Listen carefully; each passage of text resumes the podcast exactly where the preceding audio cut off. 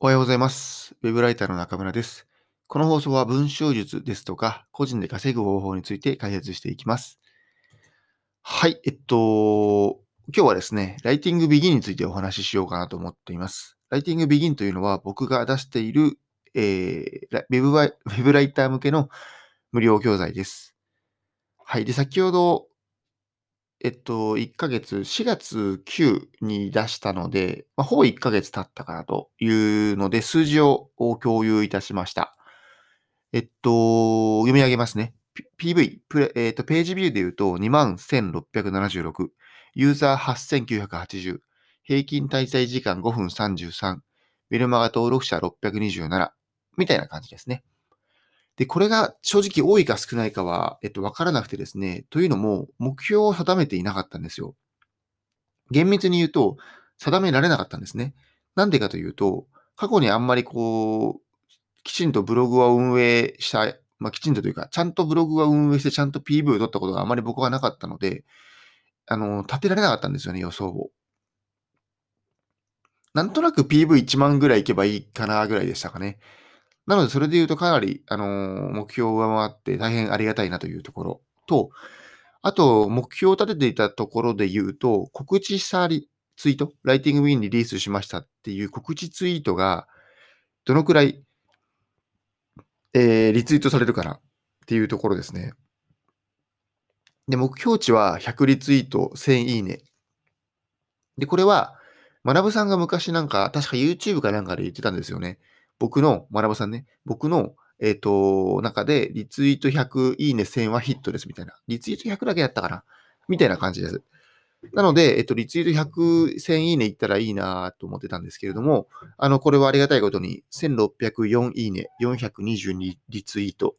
えー本日5月8日時点ですね、えーいただいたので、もう大変、あの、ありがたいなという感じで、特に引用リツイートに関しては126件。で、多分僕全部見て全部いいねつけてるんですけれども、えっと、おそらくすべて高評価、126件のうちすべて高評価だと思います。はい。で、まあ、というのも、おライティングビギンはそもそも、ライティングビギンにも書いてますし、えーボイシーで学ぶさんも言っていたので、もう全然言っていいと思うんですけれども、えーというか、まあ、書いてますしね。もともと学ぶさんと有料で作っていた教材なんですよ。で、その教材の一部、1割、2割ぐらいからは、えっと、一旦非公開にして、でも8割ぐらいは、有料教材の8割ぐらいは無料で出しているって感じなので、あの、大変有料級と言っていただける、ボリューム、内容にはなっているかなと、自分でも、えーなんかおこがましい感じになっちゃってますけれども、思っています。で、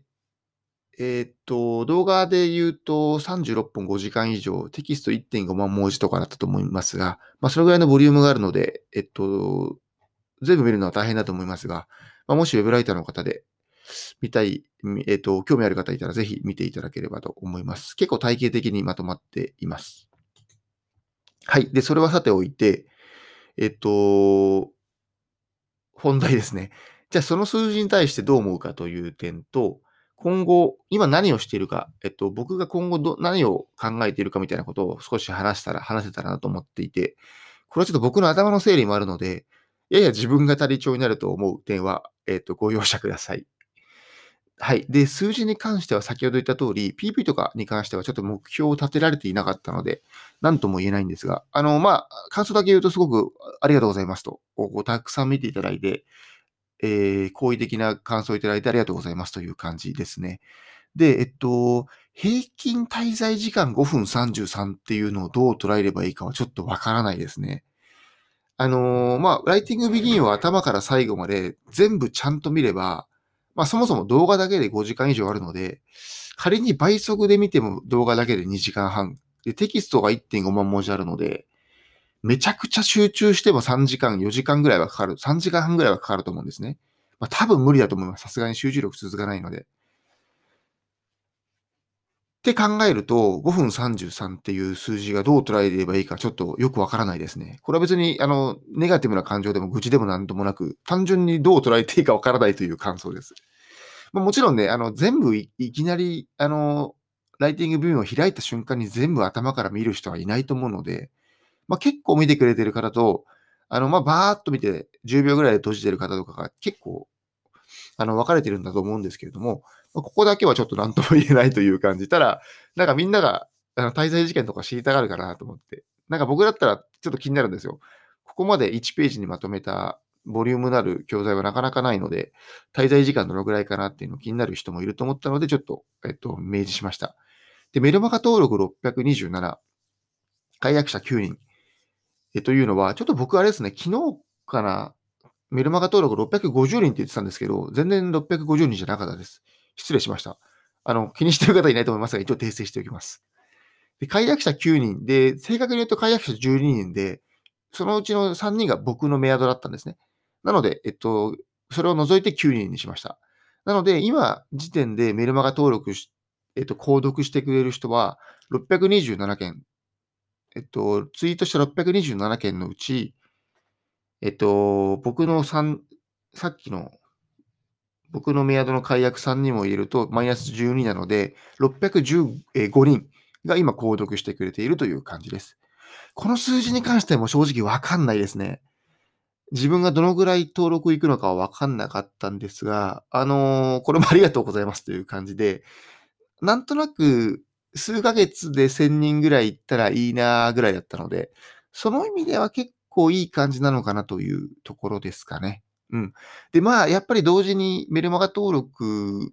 を、まで行ってくれる人のそこまでこう登録していただけるためのハードルは高いんだなというのは感じましたね。あの、627人が少ないと思っているわけではないんですけれども、やっぱりこう、1000人という登録者を獲得するのに、まあ、ライティングビギンという教材は僕のこう結構、今までの5年間のノウハウすべてを出した教材だったので、えー、それを出して、もうやっぱり1000人は届かないんだなっていうのは予想していたけれども、やっぱり大変だなっていうところ。で、メルマガからさらにこう、何か有料教材を売るとしたら、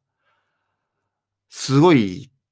大変ですよね。1000人行くのも大変だし、多分そこから、まあ金額とかにもよると思うし、一概には言えないけれども、まあ、制約率 5%, 5とかだとしたら、1000人が登録していただいても50人っていうことじゃないですか。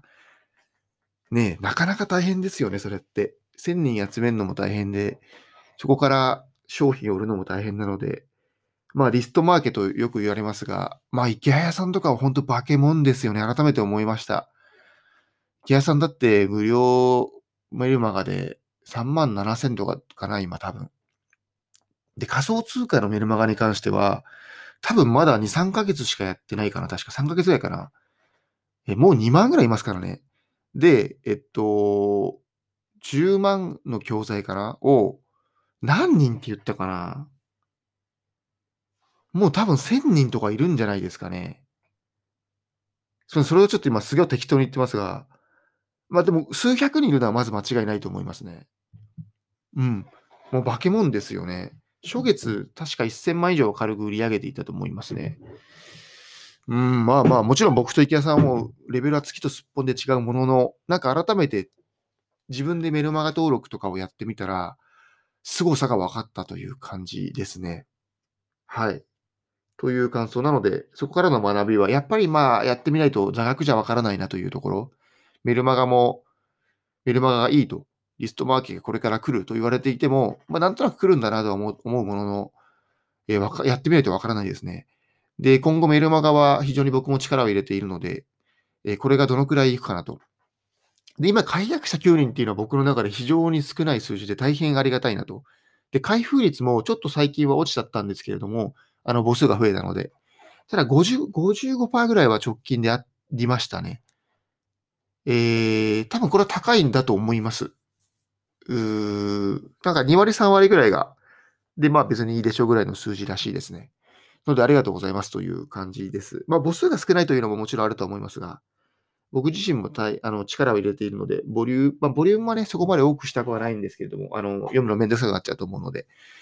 内容に関しては非常にこだわっていて、今後もや、頑張ろうかなと思っています。で、えっと、今、僕がやっていることは単純に今の仕事以外に自分のことで言うと、えっと、まあ、メルマガで、メルマガの特典も作りたいですね。あの、行動心理学を用いた魔法の文章術みたいのを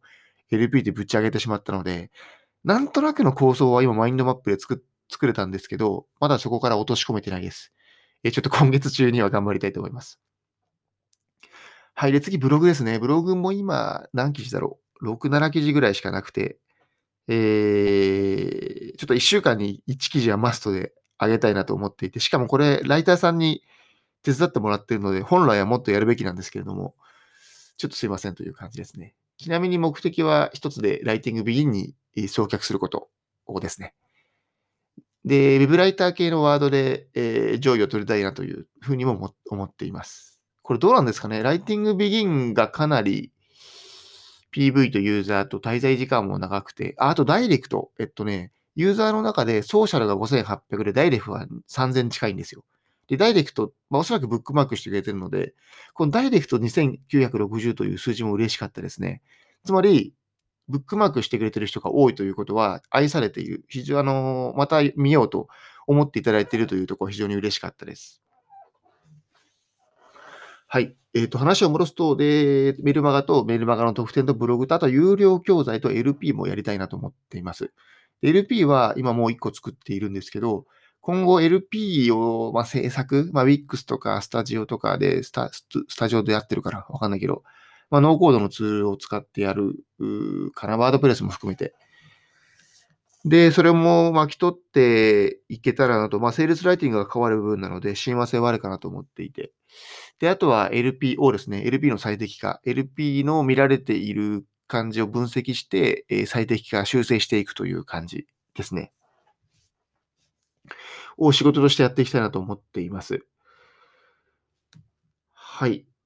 あと、有料教材に関しては、えー、ぶっちゃけ進捗率3%もいってないですね。で、今2つ考えていて、ライティングビギンセカンドと Kindle の2つですね。で、ちょっと軽く構想を言うと、ちょっと興味がある方がいるかわかりませんが、ライティングビギンセカンドに関してはまさにその名の通りで、ライティングビギンの続編みたいな位置づけで考えてます。で、ちょっとあの、ライティングビギンは超基礎なので、まあ文章術とか構成を作る手順とか、簡単な営業術、クラウドソーシングの使い方的な提案文とかね。えー、で、ライティングビギンセカンドはより僕にしか発信できないところをやっていこうかと思っていて、えっと、内容としては、ライティングビギンの続きの文章術でもうちょっとこのあたり、テクニック論的な、スキルアップ的なところは補足したいなというところ。それに伴って、まあ、やっぱり添削は外せないかなと、文章力アップには外せないかなと、まあ、僕自身もそれは言っていて、ライティングビギンに足りなかったところと明言しているので、まあ、ライティングビギンセカンドにそれをつけないのもどうかなと思って、まあ、ちょっとね、労力がかかってしまうので、どうしても添削つけると金額が上がっちゃうのは気になっているんですよね。うん、僕からそんな高い教材、まあ、高いと言ってもそんな高くするつもりはありませんが、まあ、とはいえ、まあ、さすがに1万は軽く超えてしまうと思うんですよね。さすがに添削をつけると。なので、えっと、まあ、どんくらいだろうな？2、3万ぐらいなのかな？ちょっとわかりませんが、まあ、コンテンツのボリュームもかなり、えー、動画で多分数時間、ライティングビギン並みになるかもしれないので、そうなると僕もさすがに5000円、6000円では出せない。1万円でもちょっとさすがにすいませんという感じなので、で、添削をつけると、また金額が上がっちゃうので、非常に迷うところではありますが、やっぱりね、そのスキルアップという点では外せないと思いますので、多分つけるかなと思いますね。そう考えると、ライティングハックスってすごいですね。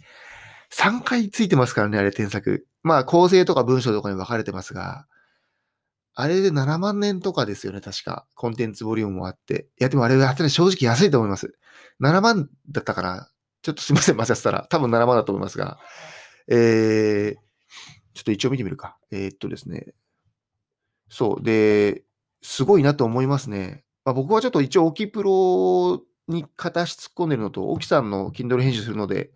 ちょっとなんかステーマっぽくなっちゃうと思うんですけども、すごいと思います、本当に。あのー、なんか7万の教材って聞くと高いと思う人いるかもしれませんが、あの、本当高くないですよ、あれ。回しもみたいですけど、あのボリュームで添削3回ついて7万だと、僕逆に、なんか、沖さんとか、千秋さんとか、若実さんとかのメンバーの方の時給合うのかなと正直思っちゃいますね。質問対応もしてるし。あ、よかった。税込み69,800円ですね。うん。だって正直これ生々しい話ですけど、沖さんの、沖さんの時給ってどんくらいなんだろうな。まあ、軽く1万円は超えてると思うので、数万ぐらいいくのかな。ちょっと適当に言ってますけど、ぐらいの人では、若実さんと千秋さんもね、月100万超えている方なので、まあ、数千円から1万ぐらいいくのかな。ちょっとこれもわかりませんが、まあ、ちょっとなんか生々しい話になっちゃうんで控えますが、まあ、時給換算すると、で、添削もすごいんですよ。あのー僕も、実は僕、ライティングアックスの受講生なんですよ。前も言ったと思いますが。で、ちなみに2日とかで卒業したんで、ぶっちぎり、あの、第1号卒業生なんですけれども。で、それはあれですね、あの、ライティングアックスを受ける時点で、僕ももう4年間ライターをやっていたので、さすがにこう、なんていうかな、動画の内容はこう2倍速でバーっと見られたというのもありましたね。もちろん、あの、新しい気づきもあったし、新しい観点からの学びもあって、あの、非常にいい教材でしたね。で、その教材があって、質問、LINE 対応があって、で、添削3本、3回、しかも若実さん、大木さん、千秋さんっていうすごい方々に添削してもらって、かつ、沖プロのにも入れる可能性があると。あ僕は一応その流れで入りましたね、そういえば。そう言われてみると。ライティングアックス沖プロの流れで入って、一応、沖さんの方から、まあ多分人が足りなかったんで、ディレクターにアサインしてもらってるんですよ、今。でもちょっと今僕、他の仕事でキャパオーバーで、オキプロの案件ほとんど受けられていないんですが、でも、ディレクターになる道は、あの、すごくあるし、オキプロはめちゃくちゃいいと思いますね。なので、まとめるとね、なんか、オキ、ライティングハックスの宣伝みたいになっちゃいますね。まとめると、ライティングハックスはコンテンツも充実しているし、まあ、まず講師陣が実績あってすごいし、その講師陣の添削を受けられるし、えー、質問無制限に対応でしてくれるし、オキプロに入れる可能性もあるしっていうので7万円は安いんですよ。で、何が言いたいか話を戻します。で、すごいこれ長くなってますね。で、もっと話すのでもっと長いと思います。今17分喋ってます。すいません。で、えっと、何が言いたいかというと、ライティングハックスを僕は見てしまっているので、まあ、ライティングビギンを作るときも結構大変だったっていうのもあるんですよ。まあ、被りもそうだし。で、有料教材を作るときに大変なのは、ライティングハックスを僕は見ているので、ライティングハックス以上の有益教材を作りたいなと思ってるんですよ。で、ライティングハックス以上にと言っても、なんかちょっとその、テーマは変わるかなと。どちらかというと、営業的な話が多くなると思うんですよね。あの、僕が作るライティングビギンセカンドは。というのも、ライティングビギンで、あの、スキルとかノウハウ、基礎的なところは話をしているので、逆に言うと、その話、その文脈での話はあんまりないんですよね。もう話しちゃってるので、ライティングビギンで。なので僕はできることは、結構僕は特殊な人、特殊な仕事の取り方をしているので、あの、インフルエンサーとかね、あとはメルマガとか、えっと、ツイッターの執筆とか、Kindle 編集とか、結構ア流の仕事をしているので、そのあたりは話したなと思っています。で、ディレクションに上がる方法とかっていうのは、まあ別に顧客の信頼を得て、えー、ディレクションを取っていくぐらいしかなくて、実はあんまりノウハウがないんですよね。で、もちろん、あの、ディレクションのやり方とかはノウハウはあると思うんですけれども、まあ、多分それはもう体験しないといけないかなと、経験しないといけないかなと。で、プラス僕はディレクション経験が3、4件ぐらいなので、そこまで語れるほどのノウハウはないと。それこそ千秋さんとか若実さんとかが、あのー、やられたら、まあ、あとは、あ僕の CDI で言うと、亀梨さんとか、不動産ライターで一人マーケ会社をやられている亀梨さんとか、あとは龍慶さんのところで講師もやられている藤井さんとかね、の方が100万倍僕よりディレクションに関しては詳しいと思うので、まあ、その方々がディレクションに関して出せば、まあいいかなと。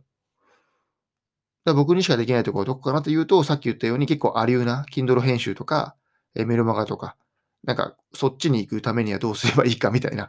あの SEO ライティング以外の仕事の内容とか取り方とか、あの、そのあたりのノウハウとかを教え、えー、レクチャーできたらなと思ってます。めちゃくちゃ長くなってる。はい。ライティングビギンはそんな感じで考えてます。まとめると、えー、ライティングビギンセカンドは、えー、まあちょっと営業が多いかな。プラス、えっと、ただスキルアップは当然、大前提営業術だけじゃダメなので、スキルアップをするためにライティングビギンをまず見てください。えー、添削でスキルアップしましょう。プラス、営業が乗っかってるという感じですね。はい。で、あとは Kindle 編集ですね。Kindle に関してはサクッと説明すると、もう Kindle 一冊出すまで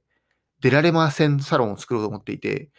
それは僕がやることは、えっと、テーマ出しと、えっと、構成と、えー、タイトルのアドバイスをする。で、ちょっと前書きと一章だけは添削しようかなと思ってます。で、全部添削になっちゃうと、下手したら3万文字とかあるので、Kindle。もうなんか、ものすごい多分、教材自体高くなっちゃうんですよね。僕の労力が、労力が半端ないので。で、それはさすがに誰も喜ばないだろうと思ったので、僕もちょっと正直きついですし、それは。あの、それはやめました。で、今ちょっと無料で実は、Kindle のコンサルをしていて、それはこの Kindle の教材を出すための、あの、ちょっと、あの、リサーチなんですけれども、まあ、その結果、前書きと第一章の冒頭ぐらいは添削した方がいいかなと。まあ、そのつながりがまずいと読んでくれなくなっちゃうので、そこだけはちょっとやろうかなと思っています。これいいですね。本当にそれ全くそんな発想なかったので、リサーチして思ったのはすごく良かったですね、本当に。はい、なってます。はい、ちょっと、ちょっと、実は今日仕事が山積みで、僕ちょっと今日予定あるので、仕事山積みでやんなきゃいけないんですけど、ものすごい喋っちゃいました。えー、21分。最後まで聞いていただいた方ありがとうございました。長々とすいません。えー、なんで今日の話をまとめると、ライティングビギン分析してありがとうございましたという点。えー、いろいろ、いろいろやりたいことがあって手が回ってないですよという点と、有料教材。まあ、ライティングハックスの宣伝みたいになっちゃいましたけども。はい、そんな感じです。引き続き、なんか終わり方が見えないですが、わからないですが、まあ、あの、ライティングビギンありがとうございましたというところと、引き続き頑張っていきますので、よろしくお願いします。では、また次回。